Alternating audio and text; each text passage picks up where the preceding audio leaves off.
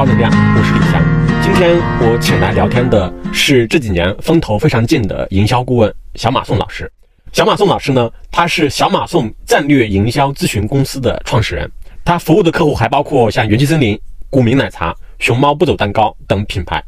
然后前段时间呢，他出了一本关于营销的书，叫《营销笔记》。其实我看下来有点像是一个战地笔记那样的格式，什么一篇一篇的，就是非常好看。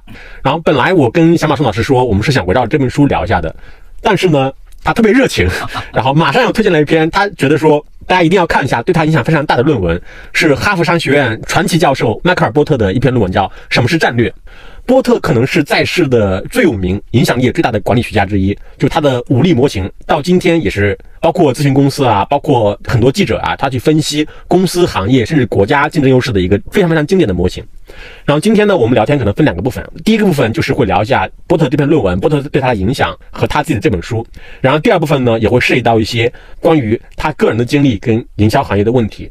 对，所以第一个问题就是，我其实也很想问一下，就是你看你分享给我的论文是讲战略的，包括你公司的名字叫战略营销，就为什么你对战略这么感兴趣呢？就战略跟营销它之间的关系是什么？首先是这样的，就是说，呃，营销它其实只是呃一个企业经营中的一部分，对，但是呢，我们服务的是一个企业，如果你仅仅从营销这一个角度跟客户去，比如说做咨询的话。你会遇到很多问题，就是可能客户的执行能力不行，那你再好的这个营销，它也不行。我举个简单的例子嘛，就是有很多的道理或者说经营的方法论，其实都是非常简单的。比如说，你看迈克尔波特曾经讲过。它只有三种基本的战略模型，叫第一个叫做低成本战略，第二种叫做差异化，呃，第三个叫做聚焦战略。你数来数去，其实就这三种战略。但是为什么就这么容易理解，也很简单的一个战略模型，那没有人能够执行下去的？这个跟减肥一样嘛，就是减肥也很简单。我是成功减肥了几年了，我减了十几斤，我这个基础体重也不高啊，我就一百四十多斤，我减到了不到一百三十斤。那减肥的理论很简单，就是你只要少吃一点就好了。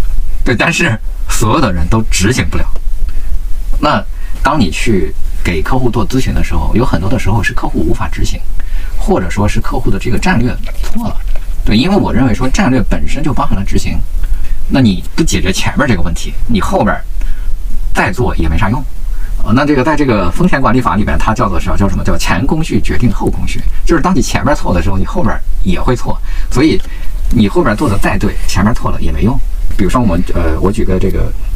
我们咨询中的例子吧，就是我们咨询的前工序是什么？咨询的前工序是我们的这个咨询顾问，他提出了一个方案，就比如说，假设他要设计一个菜单，那他把这个菜单的结构设计好，然后他就会交给这个我们的美术，那美术是按照他画的这个结构来给你呈现的，但是当他这个结构画错的时候，你那个美术设计的再好也没有用。是。对，这个就是叫做前工序决定后工序，就你前工序错了，你后工序就全错，而且呢，假设。呃，美术又设计出来了，美术设计出来，他又去印刷，印刷印的也很好，呃，这个美术设计的也很好，然后他执行的也很好，他可能把这个菜单全国五千家店全部铺好了。那问题是啥呢？那个菜单设计错了，那就是前工序决定了后边三道工序全部错了，那你就浪费了三道工序的这个东西。对，那我认为说战略是在营销前面的，那所以说你战略错了，你营销做的再好也没啥用。对，这个就战略的是营销的前工序。对，所以我就必须先解决战略的这个问题。我们先去解决方向的问题，然后再解决怎么走得更快。这是你自己在咨询营销这个领域的一个创新吗？就其他咨询公司也这么做吗？还是说只有你这么做，你会往前走，走到它的前工序？呃，大部分咨询公司不这么做。嗯，当然就是有少部分同行，其实我们也是学的，就是那个华玉华嘛。华玉华是我们咨询界的前辈了，因为他已经成立二十年了，他也是做战略、做产品开发、做广告、做设计、做品牌。那他其实同样会涉及到企业管理，然后这个企业的战略。这不是我的发明，就是我认为我发明不出任何东西来。就是即使是我认为是我自己独创的，一定有一个前辈早就想过了。对，即使你不知道，你也没有界限，你是自己想出来的。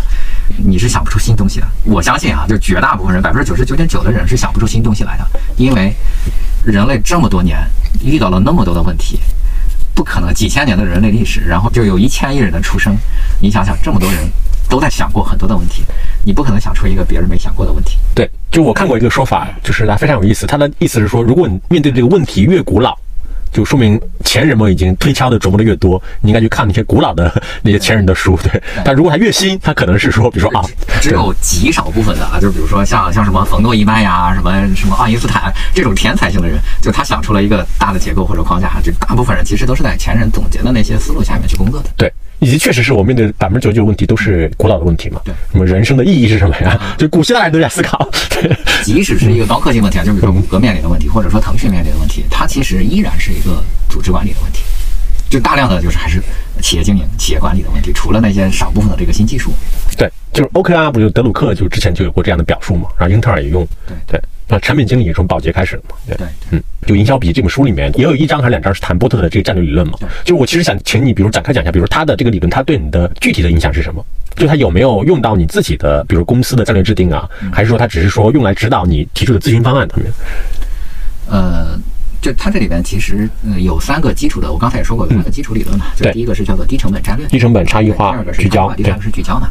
对，但是呢，我们大部分人啊。就包括我，包括我在读 MBA 的时候，我也看过波特的这个竞争战略。我属于叫做我只背下了这个，我是没有真正深刻的、切身的理解所谓的低成本战略是什么。就身体没感受到是吧？对，就是你你只是背了，就是说你会考试了。嗯。就大家问，就是比如你考试选择题是吧？它有三个战略是哪三个？那那你可能能答出来，但问题是，你有没有深刻的理解这件事儿？那我是在这几年我才会比较深刻的理解说。低成本战略其实是所有企业都应该具有的一个战略，就是低成本战略并不是低价，就是低价战略有的时候其实是我也赔钱你也赔钱。就比如说前两天有人做那个预制菜是吧，一块钱什么酸菜鱼，这东西就是低价嘛是吧？但这不是一个战略，因为你并不能赚钱。对，就是那它的核心战略是什么？是低成本带来的低价。如果你这个酸菜鱼我成本能做到五毛钱。那你卖一块钱，我觉得没问题。对，百分之五十利润是吧？对，但是你的成本是十五块钱，是吧？你卖一块钱，你那你这赔了十四万。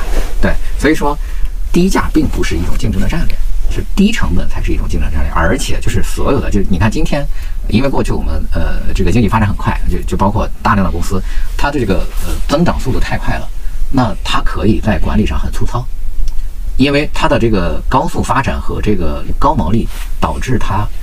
不太去思考这个成本问题，但是今天你就会发现说，大量的公司没办法了，因为第一它不增长了，第二个它利润降低了，那你要成本再不降低，你这个公司就过得会非常艰难。因为过去我见过很多的这个，尤其是这互联网公司，或者是像新型的这些呃新消费，因为他第一他拿到了很多钱，他觉得无所谓嘛，我就是粗糙点粗糙点嘛，我多一年多花一千万无所谓。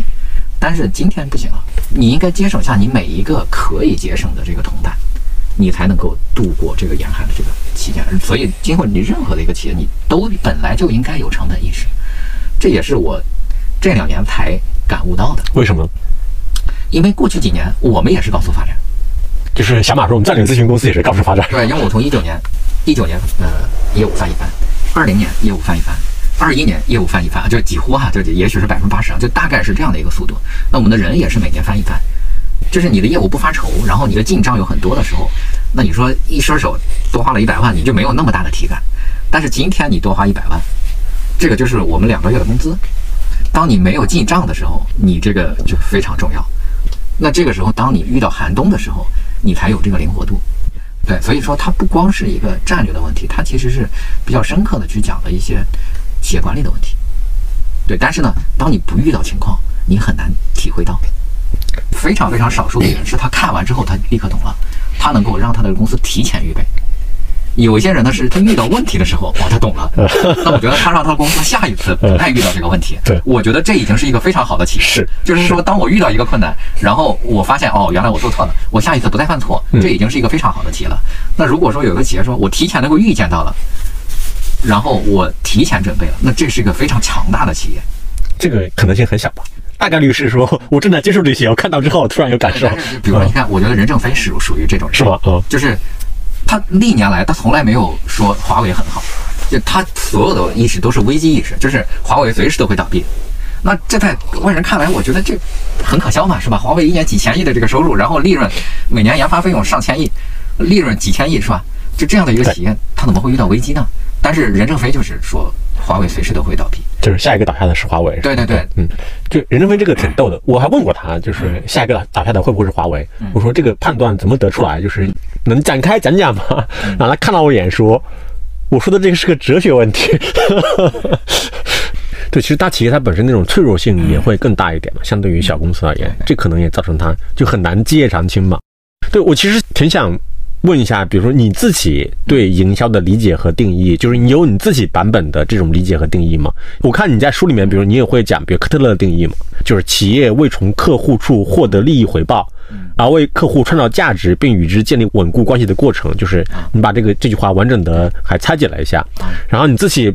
有一个接近于你自己的定义理解是，营销的营首先是经营的营，嗯，我不知道就有吗？就是这个小马送版本的，嗯，我觉得没有啊，就是我我我为什么还是不创新是吧？就我就是我我觉得首先我并不是一个专门研究理论的，呃，那个那第二个是我为什么会说营销的营是经营的营啊？就首先是经营的营，是因为我们认为经营大于营销。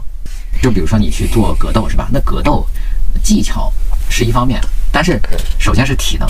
对你学会了再多的技巧，你体能不行吧，是吧？你说这个奥尼尔没学过格斗，是吧？那你你学完了，你学一年，你能打过他们？打不过他们，对吧？因为你体能在那边嘛。对，就是经营，它是首先保证了你的体能，其次你才会学技巧啊。那那营销其实是那个在那个经营的体能之上的一种技巧。那这个技巧能够帮助这个体能的人，他更好的这个去做一些东西。对，因为我这个科特勒的这个营销管理，它不是又出了这个新版本嘛？我前两天我还在跟。就是他的第二作者，因为科特勒啊已经年纪太大了，他九十多岁了。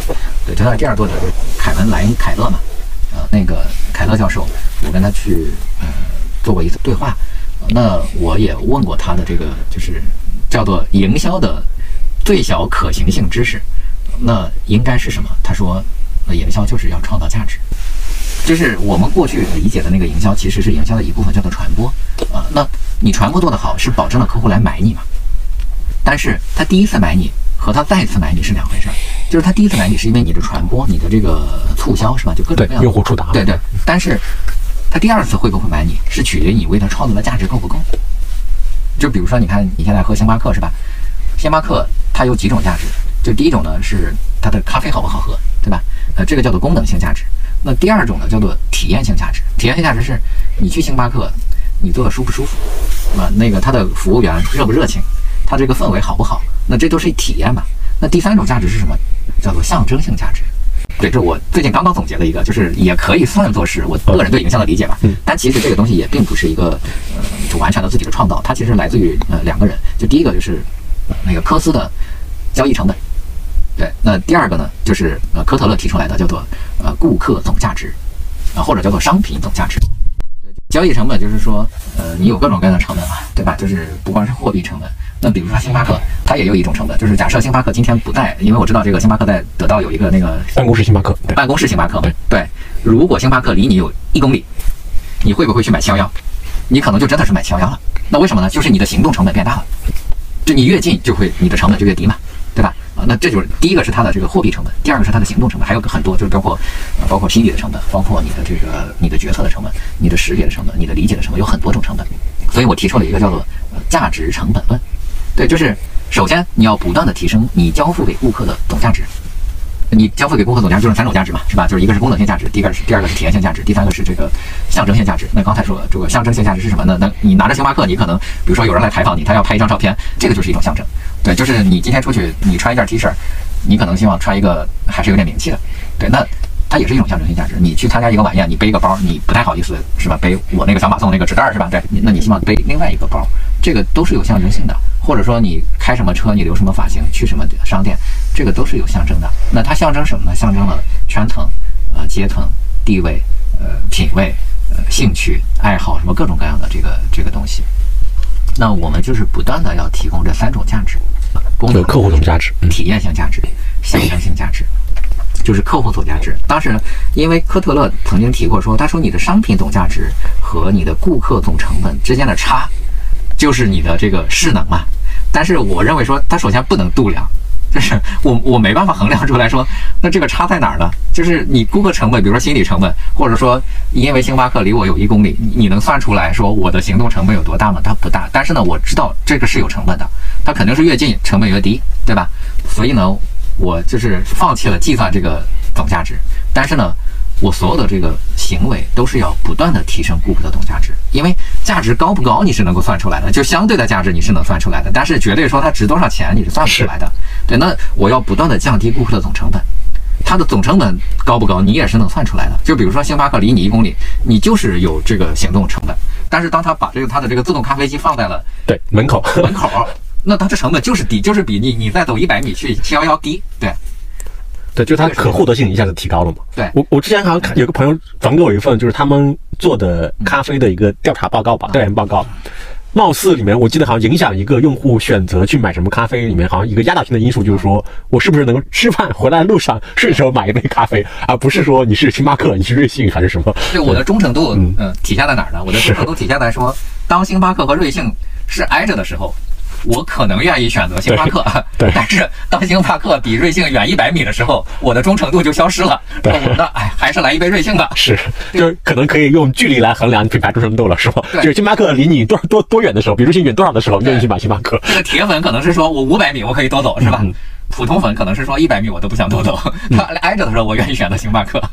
对我其实有一个疑问，是因为比如说你看你非常强调经营，就是营销的营，首先是经营的营嘛，啊，包括你也非常强调，比如说战略，它是营销的一个前置动作嘛。像这种，比如说你的客户他会接受这样的对营销的理解吗？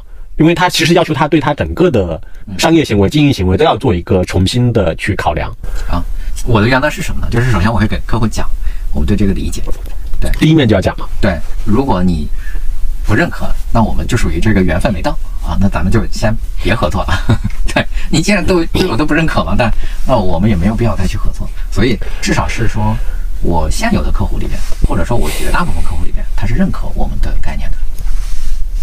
就客户会不会有那种？比如说以那个设计和印刷的这个例子为例的话，就是我可能是想要在这个漫长的环节里面，我找一个分工，比如说你帮助我把这个印发出来，然后呢，客户说你怎么会给我提意见，说我的菜单设计的不好？对，会有这样的吗？嗯，也会有啊。那这个就涉及到说咨询公司和广告公司它的这个职能定义。嗯，就是广告公司其实是一个接受任务的公司，也就是说，比如说今天呃耐克出了一双新鞋。我要为耐克这双新鞋拍一篇广告，那比如说它的最优势的地方是设计的好看，第二个是它的这个弹力强，那我已经告诉你这两个了，你来帮我拍一个广告。嗯，那广告公司它可能就具备这样的能力，就是它拍一个很酷的、很牛的广告。对，但这个就是叫做接受任务的人。对，但是咨询公司有一部分是叫做我是向你提出任务的人，我说你这个菜单设计的不行。你这个菜单有问题的，甚至是说你这个门头招牌有问题，你的这个服务员喊的花术有问题，你应该去改它。对我提出了问题，然后我要再去找到一个解决方案去解决它。对，咨询公司为什么和广告公司不一样？是咨询公司是提出任务的人，他给客户提了一个任务，你得这么干，你得解决这个问题。广告公司是接受任务的人，不是也有一种。开玩笑的说法就是说，很多时候公司 CEO 请咨询公司过来，咨询顾问过来，其实是老板本身就有这个想法。但是呢，我自己在内部讲呢，貌似大家好像也不是很买账。呃，也有可能，对，或者是说他的中层，或者说他的高层请了一个咨询公司，让他来说服老板来干这件事儿。就投石神在是吗？嗯，对，对，就比如说，我看你在书里面你是分享了那个熊猫不走蛋糕的这个案例嘛？就是我看你写的，就是其实你是认为客户不应该，或者至少应该非常谨慎的进入到蛋糕这个领域的。对，但是客户他其实在找你之前，他就已经毅然决然的进去了。对，就工厂都已经有了，然后他找你的也是说，哎，小马钟老师啊，你帮我看一下，我怎么在这个市场里面我能后发先至，怎么能够战胜竞争对手？然后这种情况多吗？这种情况其实不多的。而且就是有很多人找我们，他就是就是说，哎，你看熊猫不走，你们就找的这个课题很好，就是他就创造了一个很大的一个差异性嘛。就是我首先告诉他说，这个情况是很少发生的。啊，虽然我们做出了这个案例，但是我一直认为说这是一个偶然。对，就是首先你可能你的业务上就得有这种可行性。我认为说当年熊猫不走的团队进入蛋糕这个行业是不具备可行性的。如果他没有这个，就是另外一层的思考，你又没有做过餐饮，你又没有做蛋糕的经验，就是你为什么比别人做得更好？就回答不了这个问题。对你回答不了这个问题嘛，对吧？那你说你的审美比黑天鹅高吗？不会的。你说你做的蛋糕要比这个二十一克好吃吗？我觉得至少你不会超过它。那凭什么是你？对，那你你的独特性在哪？你是没有。那我们只是说，我们因为这样的一个条件限制，我们必须帮他找到一个优势，我们才找到了那样的一个优势。然后，这又符合他的一个企业的能力，就是他这个企业执行能力很强。但是呢，相对来说，在审美啊，或者说这上面，他要弱一些。就特别适合你来给他提出问题，他来解决，是吗？对，就是我提出来的这个方案是适合他的。那也有很多的，你说 就是什么找个熊猫来给你去跳舞这件事儿，它本身也不难学，这它是很容易理解嘛，它又不是一个高科技，是吧？对，那为什么别人没有学会？那就是因为他可能他的执行能力还没到他这个层面。对，对，就是他其实很多。所谓的差异化，其实是我已经告诉你了，就是说，因为很多行业都号称自己，我的行业就是名牌嘛，尤其是消费行业，就是所有产品都可以买到的呀。对，就是名牌，但是它其实就是很难学，它会可能会存在这样的情况，是吧？这种差异化。呃，对，就是比如说，你看，我举个例子，像那个快消品里的娃哈哈、农夫山泉、可口可乐这几个快消品公司，你说产品能复制吗？我觉得可以复制的。农夫山泉这水有什么不可复制的，是吧？但为什么你就做不出农夫山泉来呢？你就做不出可口可乐来了，那就是因为它的终端的这个经营效率太高了，你达不到他们的经营效率。那这个经营效率来自哪儿？来自你的组织能力，来自于你的落地能力。那它就是名牌，我就是这样。那你学不会，对，你可口可乐非常强的，但是你说可口可乐这个配方，我觉得那根本就不是它的竞争力。你觉得他们自己肯定偷偷改过是吧？配方首先 突然口感不是改过，对对，我哎，我其实想。农夫山泉它应该还是有产品有差异化的吧？就是它的所谓的天然水嘛，就天然水它会不断的去打引号，不断的去垄断水源，然后其实造成了比如这个品类里面就其他公司很难去来再复制嘛。说其他公司能说我做矿泉水啊，我做纯净水啊，我做凉白开啊这样的。这个这个其实是，嗯，它没有特别大的差异。对，首先你不可能垄断所有的水源，所以水源。嗯，是有一部分的壁垒，我觉得不是一个非常强烈的壁垒。理解，对，还是还是在动销终端是吧？对，动销能力。嗯，对我我我好像上个周末见了一个蜜雪冰城的人，然后他跟我讲，他说：“哎呀，你到那个小镇去看一下，你就知道说哪些品牌 在中国做的比较厉害。说那个地方你怎么可能看到元气森林呢？看不到的，说都是统一、康师傅、可口可乐。”不啊，就是元气森林是我们的客户啊。但是我说实话呢，我觉得元气森林的呃，元气森林的定价是有一定的问题的，或者说它这样的定价，它只能在一二线、三四线城市，就再往下就沉不下去了。就很简单嘛，你你刚才说蜜雪冰城，蜜雪冰城限制的柠檬水四块钱呀，我为什么要喝一瓶高于四块钱的饮料？你给我一个理由。谁都知道说限制的柠檬水要比这个工厂里做出来饮料好喝呀。对吧？这个毫无疑问。那你到了一个四五线城市，我为什么要喝你？对吧？那包括元气森林过去，嗯，它的这个奶茶十块钱，我去喝一杯现制的奶茶，它六块钱。所以你可能在便利店或者在其他地方，我会买你的。但是你和真正的奶茶店，你已经没有竞争力了。你除非你的奶茶做到五块钱，对吧？那可能像类似于古茗什么这种中档的奶茶，它能卖到十块钱左右。那为什么限制的奶茶它一定比那个这个这个工厂里生产的奶茶好喝嘛？对，所以说它的定价就是一个中高端定价，你沉不下去。那你中国大量的市场其实是在四五线城市的，一二线城市他人他消费能力再高，他一天也只能喝一瓶水。所以说你的这个定价高，你就在站在这个金字塔的上面。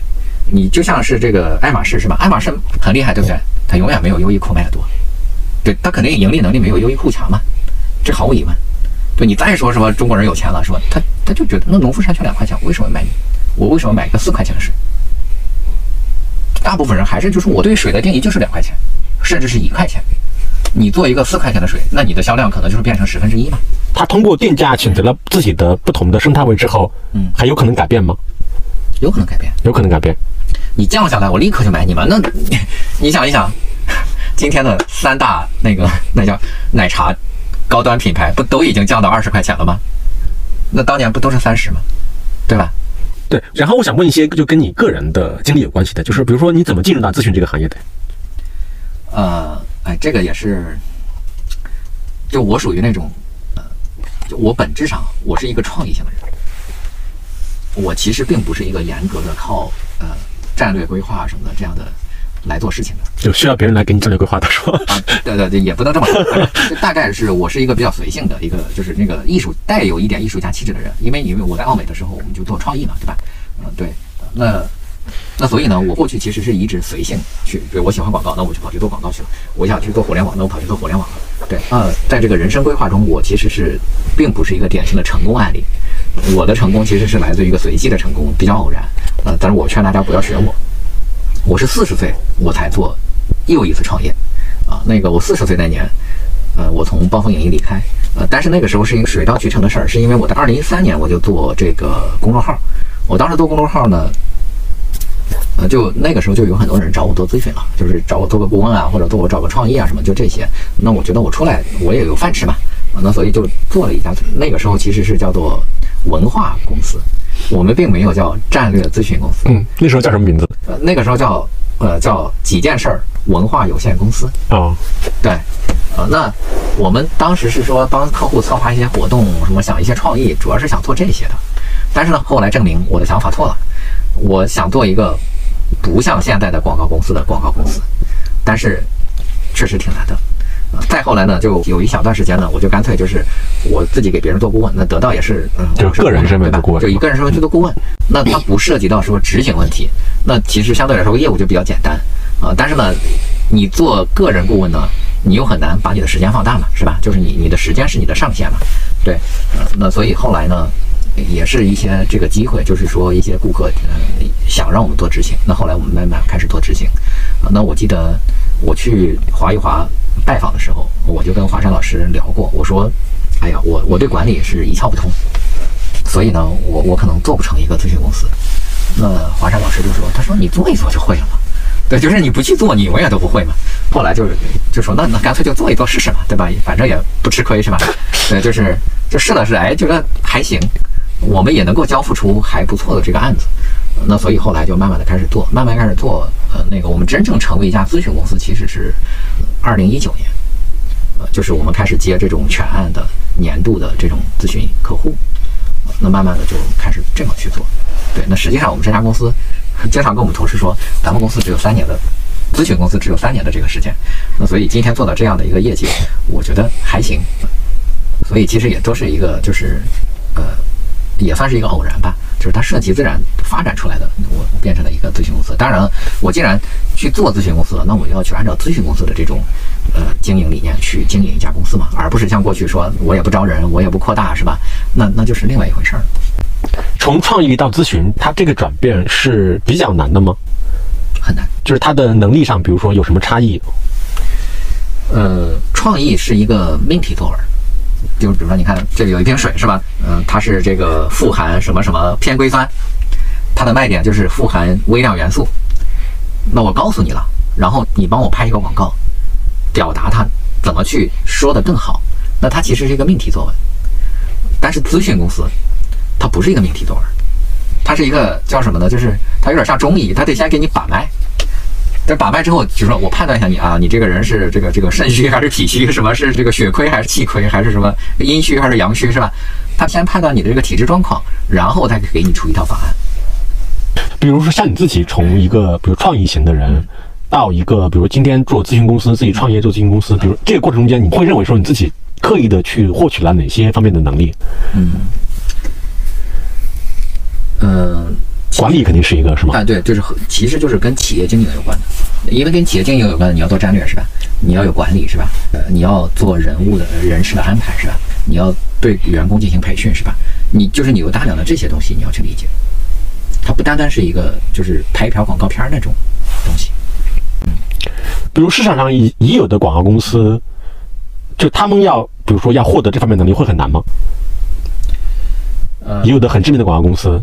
可能他们也有很多很优秀的人才。啊，我觉得它的难度不是说他们学不会，是首先是观念的转变，就是，比如说你看我过去在广告公司，我在奥美，我一心想的就只有几个，就第一个我要做出呃特别牛的创意，呃第二个我要去戛纳广告节拿奖，呃，第三个，我我觉得像什么其他公司做的那些，叶茂中啊，什么华与华做的都是垃圾，我会这么去想。你是说他们做的广告是吗？就看看到那个呈现。对，今年过节不收礼，就我就觉得这是垃圾。就是当我说我是那个时候啊，但是他没有理解说今年过节不收礼这条广告片是非常有效的。他们就觉得说我帮耐克拍的那个那才叫广告。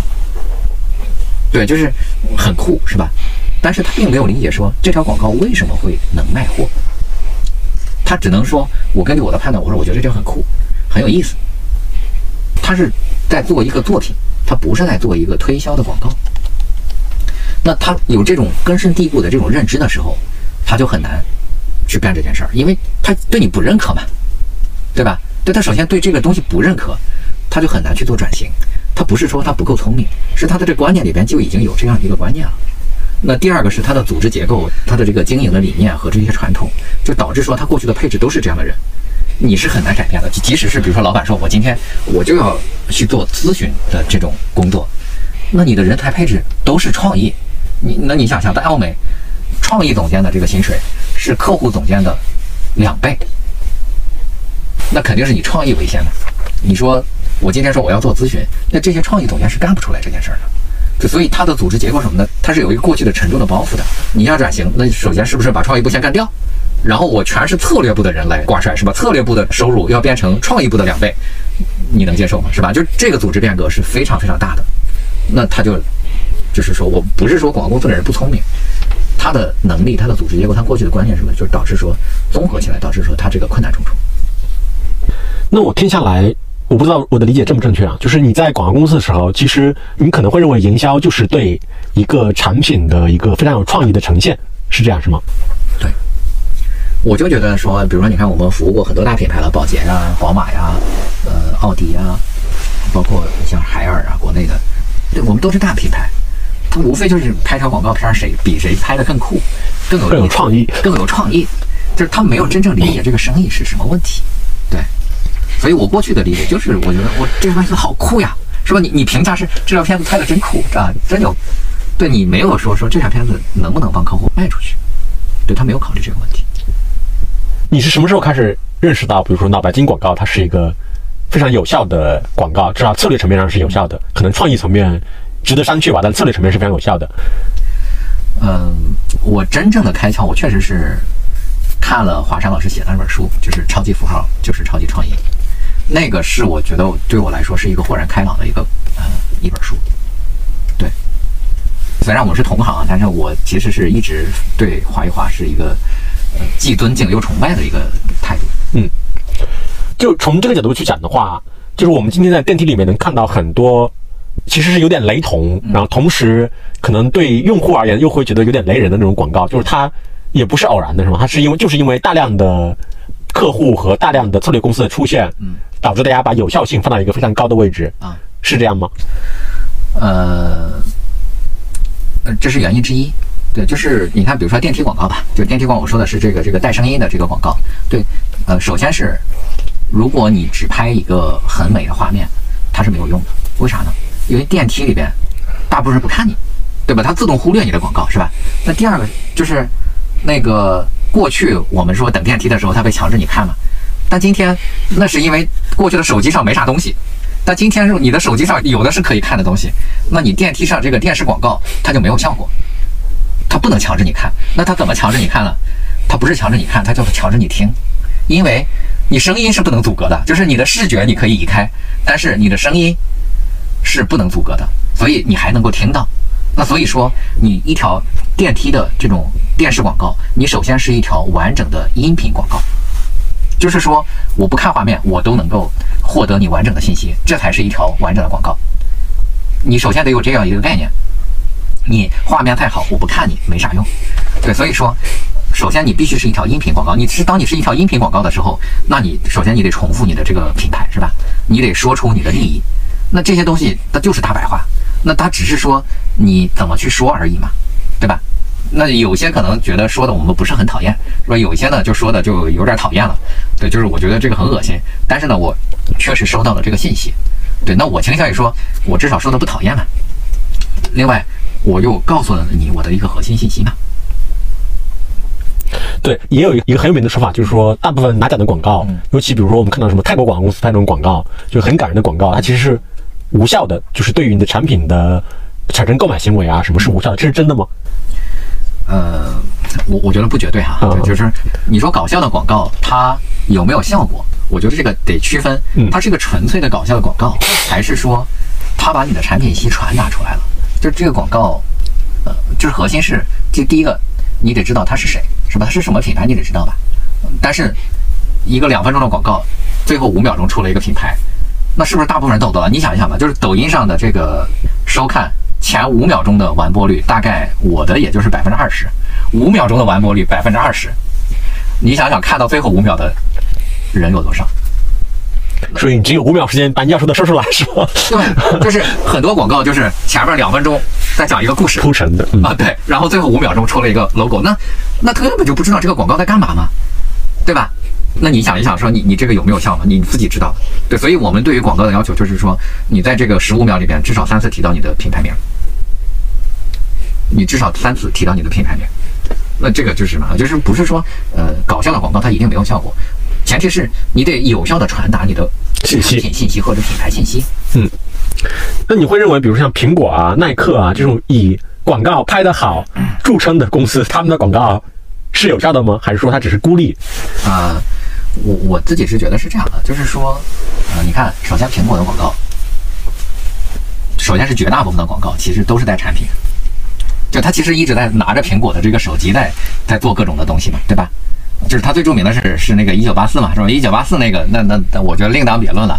一九八四其实是它流量最高的时候，就是那个是电视广告，而且它是在这个呃一九八四那个广告是在这个。那个叫什么？超级碗是吧？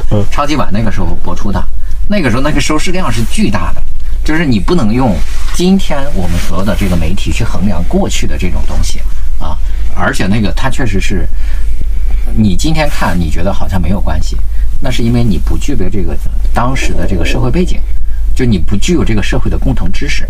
那为什么是一堆蓝色的人是吧？为什么是一个女的，然后就把它给打碎？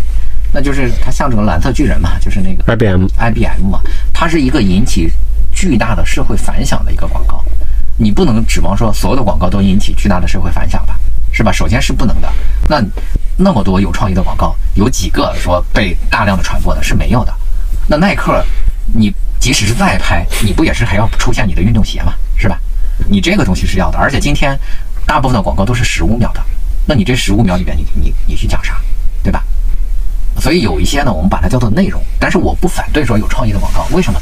因为说有一些好的内容，它是可以被传播和转发的。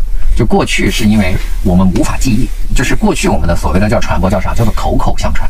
口口相传，那你的口号，你的这些东西就必须非常的简单。所以我们要想顺口溜是吧？我们要写的比较简单，要通俗化，要口语化。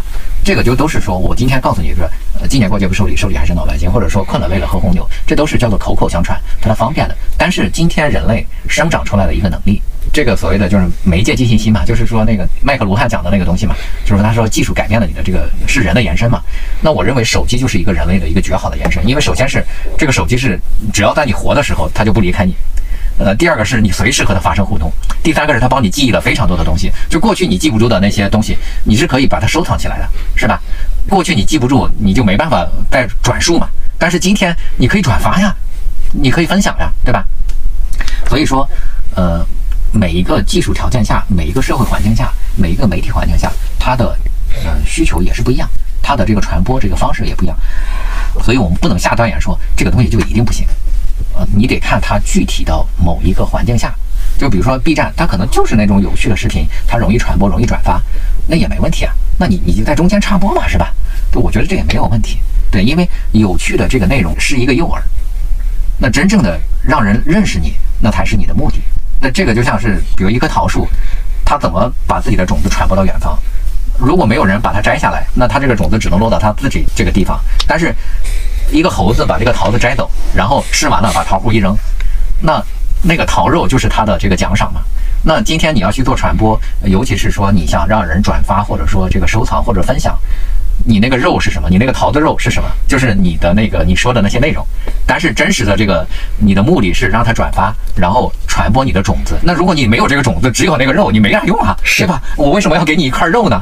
对我来说没有任何意义啊。所以你得同时让他把这几个种子扔出去，这个才是它的价值。对说有时候需要炮弹，有时候需要糖衣炮弹，对，就他是要用不同的策略去匹配不同的环境啊，不同的媒介这样对对。哎，我想回头问一下，比如说，在你开始从创意进入到咨询这个行业里面，就是你在这个职业生涯里面，其实有哪些人他会比较深刻的影响你？因为我看你的书里面，其实你提了很多经典的那些理论和人物嘛，包括科特勒啊，包括四皮理论啊，甚至什么克里斯坦森啊，对，啊，他们都是什么？呃，科特勒是他的《营销管理》这本书对我的影响比较大，因为他讲了这个营销的基础其实是创造价值，呃，创造价值是产品嘛，是吧？然后这个定义价值就是定价嘛，然后这个交付价值就是你的渠道嘛，是吧？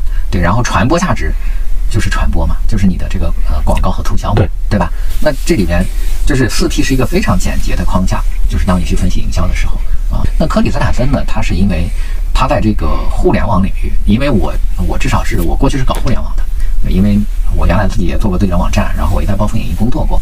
嗯，那他的创新理论，对，包括他焦糖布丁这样的一个理论，其实是对我是影响比较大的。啊，那从战略层面来说，那我觉得迈克尔波特在就是他的那些什么竞争战略呀、什么武力模型什么这些，其实是呃也对我影响很大，因为我去看迈克尔波特的书，我觉得它是一个非常详实的这种工具书，而且呢，它不单是有这个竞争战略，它其实是有管理和经营的思想以及博弈论。对，其实你看他讲战略，实际上又讲了很多叫做博弈，呃，就比如说一个呃行业现有的一个竞争者，比如说海尔吧，那海尔怎么阻止新进入家电行业的人？那它其实是一个博弈，就是说海尔要表现出你进来我就一定弄死你，我不惜代价弄死你，就是他要表达出他这种决心和行动。这个恐吓理论啊，对，就是，那我一想算了，这个我也不做冰箱了，是吧？这个海尔在那挡着我们，对，除非你能够找到一个避开海尔的竞争的一个地方，你去竞争。对，所以说海尔的那个表达就是，它其实是博弈论。迈克尔波特把它总结到了每一种情况下，就比如说你是现有的老大，还是说新进入者，那新进入者就有新进入者的策略，然后在场的老大有在场老大的这个策略，那它并不是一个呃一个完全的一个战略这个方法，它其实有博弈论，有企业经营，对对，其实它的武力模型里面就引入了很多类似这样的东西嘛，就像考虑上下游啊，对。对。本土的咨询理论有吗？就我们本土的实践里面有创造出一些让人印象很深刻的这种理论吗？能成为理论吗？这样的？呃，本土的理论里边，我知道的其实挺多，包括像嗯叶茂中老师的什么冲突理论啊什么的这个。但是我觉得，呃，最完备的一个确实是华语化方法，对，也是我了解的最多的一个一个一个理论。哎，本土最成功的咨询公司是邓德龙那个公司吗？呃，他公司叫什么名字来着？对，他我只记得这个人，嗯，就是特劳特嘛，特劳特啊对啊啊，就是他其实是特劳特在中国的分部，他反倒不是一个本土的咨询公司。对，我认为说，如果仅仅从经营角度看，可能定位理论是在中国做的最多的，因为大量的这种搞定位的公司嘛，对，就是你要一说营销咨询，肯定至少有一半人是搞定位的，对吧？就一半的人是搞定位的，啊，都是君智啊、特劳特啊什么的这些这些公司。呃，但是从独立的这种创造出一种理论，然后又把它发扬光大的，我就认为是华语华。华语化华语化走得非常的稳健。华语华也借鉴了定位理论吧？我我也看那个华老师的书里面，那个哎呀，这个事儿呢，就互相借鉴？这个事情说起来又很有意思，就是华山老师是非常不喜欢定位的啊，那个，但是呢，你能够看到某一些定位的说法啊，但是我觉得就是华与华的这个底子其实是几个，我认为是几个啊，就第一个是科斯的交易成本论，对，所以你看他所谓的所有的这个传播都叫做降低顾客成本，那这个就是交易成本理论嘛，对吧？那第二个是德鲁克的企业管理。所以德鲁克说企业是社会的器官，那这也是华友发认为说这个企业的这个核心职责嘛，对吧？那第三个是这个四 P 理论，就是科特勒的啊，对，呃，华语华用这一套用呃四 P 谈不上理论，它其实是一个框架，就是他用这套框架来去进行工作。那在中国文化里边，因为华山老师又是一个国学的一个一个人啊，是吧？那他借鉴的就是孔孟之道啊，儒家思想以及孙子兵法啊。那在企业经营上和咨询过程中，华宇华是一个典型的日本公司。哦，是吗？嗯，对，那华宇华对于日本公司的管理是非常推崇的，这个青草立国，然后这个精益管理、精益生产，呃那个像像他们经常说的松浦九条，然后 TPS，就这些都是日本的这个管理思想。所以华宇华基本上从管理方法上来说，它用的是使用的是日本的这个管理方法。哎，从你的角度来看，就为什么定位理论在中国这么流行呢？就那么多人接受它、认同它，就无论从营销公司还是说它的客户，大家好像都很买单这样的感觉。嗯这个是这样的，就是首先定位理论，定位理论最成功的地方就在于它推广了它的理论，就是它对于自己理论的推广是非常成功的。那为什么呢？成功的实践了定位理论是吧？对，就是为啥呢？是因为定位理论是目前为止就在所有的书里边最简单易懂的一本书，那个所有的讲营销和战略理论的书里面，它是最容易懂的一本书。就是很多人可能会说，我也读过营销管理，但是我就会问他，我说你读营销管理，你读出啥来了？他啥都不知道，他只知道一个四体，然后他也没有应用，因为营销管理这本书就读起来太难了，就它太艰涩了。那定位理论是首先它是写的真的是太通俗了，所以这个东西就像，就是越越通俗的东西越容易传播，啊，包括你看迈克尔波特的竞争理论就太难读了，就是一一般人是读不下去的。只记住了书名是吧？那个，那第二个呢，就是定位理论，它简化了特别多的东西，也就是说，它把一个成功方法做到了极简，就他就告诉你说这么做就能成功，而且这个方法是很简单的。那第一个容易读，容易懂；第二个成功很简单，这是大多数人追求的嘛，是吧？就比如说你那个科特勒告诉你说你要产品做得好，你要渠道做得行，太复杂了，是，然后他说啊，一个定位就能成功，那这个好简单。然后人是喜欢简单的东西，是他喜欢简单的成功嘛？对他给你画了一个非常好的饼，就是这个饼非常好吃，但实际上就是定位理论其实是它弱化了很多成功其他成功要素，它让你觉得成功是很简单的，就像现在讲成功学的一样，他说。怎么才能成功？是不是很简单？你看做抖音是吧就能成功？什么抖音都能成功？那胡说八道嘛，是吧？对，但是那大部分人会这么相信。另外呢，他给你举案例，你看《定位》这本书，其实真正的核心理论可能两页纸就讲完了。但是呢，为什么那本书那么厚呢？他所有的都是在给你讲这个案例嘛，是吧？你看这个因为执行了这个理论，然后成功了；这个因为，但是他给你都是举的成功案例啊，就像很多在抖音上给你讲成功学的那些人。他给你举什么？你看这个什么月收入百万，那个什么屌丝逆袭，那个全是这种案例。但这种案例多吗？不多。他给你讲的讲了十个案例，就是这可能十年来就出现了这十个案例，甚至是有包装的成分。但是他给你培训了一万个人呀，对吧？这一万个人出十个多吗？那不多。那定位有人也是一样的，就是靠定位成功的多吗？不多。但是他给你说的都是成功的啊。之前我们一个朋友就是 挺逗的，他们做的挺大的，然后他跟我讲说，他们也请了一个做定位理论的公司，然后说那老师过来讲课的时候就先问啊。那个，哎，你们有没有看过定位？就知不知道定位理论？然后他就说，哎呀，他说这我们 CEO 刚刚的举起了手说，我看了好几本儿。然后老师说，哎呀，你这个定位理论一共三十多本书，看的不全，就觉得 对，定位有有，而且有很多人写，因为他是两个作者嘛，对导，一个是李斯，一个是还分家了是吧对，后来分家了嘛。嗯嗯然后特勒特主要是把他的什么商战，然后什么战略，呃那个定位什么就这些，呃，特勒特一直在写这些嘛。然后又有中国的，嗯包括就很多人了，包括什么冯卫东老师啊什么的，有什么升级定位，什么什么定位，然后讲了一大堆，是吧？呃，李斯那边又发展出了什么所谓品类、视觉锤什么那一套理论。对对。对这视觉锤、听觉锤，就听上去就觉得很厉害，就马上就可以用。对，这个其实是他总结的能力，嗯对吧？对包括他说所谓的品牌及品类，那这里边就就我哎呀，我我实在是我，因为我后来又看过那个什么二十一世纪的定位，就包括他就就是讲这个什么品牌及品类的这个理念嘛。那我说怎么就品牌及品类？苹果苹果什么都做嘛，苹果也做手机，也做电脑。也做什么？那你怎么就叫品牌及品类？苹果还想做汽车是吧？它怎么就品牌及品类了？然后我看到他那个东西的解释是说，呃，就是李斯的那一本书里面，他在讲说，他说你看苹果虽然是也做手机，也做、MP3，也做那个电脑，但是呢，它每一个品类都有一个单独的名字。你看，它苹果叫 iPhone 啊，这个手机叫 iPhone，iPod 然后那个叫 iPod，那个叫 iMac。然后我说这胡说八道，在中国都叫苹果，对吧？就是你你举这个例子，可能是在一个美国那个条件下实现的。然后，所以我觉得这个这个没有。那戴森为什么？那难道戴森出个吸尘器还要叫戴森，然后出个吹风机要取一个新名字吗？我觉得这个对我觉得毫无道理。就我看你自己书里面也说，你很长时间你都是定位的拥趸，是吗？对，对，它改变的诱因是什么？改变的诱因就是因为过去其实你并不落地嘛，就是你你的商业实践也并不多，你了解的商业案例也不多，就你会发现说他举的那例子好牛逼啊。然后当你了解越来越多企业的时候，你发现说人家不做定位这个这样的东西，它同样成功嘛，是吧？你怎么去解释呢？就是你慢慢的就发现说它其实是有很多 bug 的，你越来越怀疑它。对，它最大的问题叫做它太下大眼了。就说这个就是就是唯一的理论，对，这个就是唯一成功方法。那这个东西就是我我就就越来越觉得它它像是一个宗教。对，所以自由主义者一般都不相信定位，是吧？因为自由主义者老觉得什么东西都都很不靠谱，就不相信断言。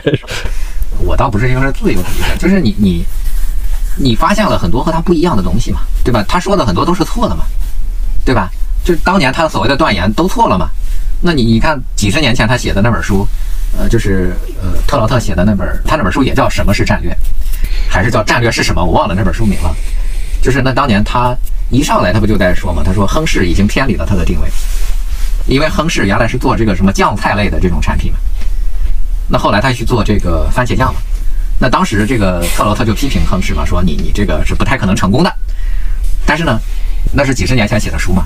那今天我们去看亨氏是吧？啊，番茄酱全世界第一，亨氏婴幼儿米粉全世界第一，那你怎么去解释呢？是吧？就当年下的那些断言，它是可被证伪的呀。那当年那个也有一个定位的大佬曾经说，美团为什么没有饿了么做得好？很简单，因为饿了么只坚守在一个领域做外卖，美团什么做电影，什么做别的，他没有坚守他这个细分的品类去做这个。那那过两年不就被打脸了吗？美团远远超过了饿了么嘛，对吧？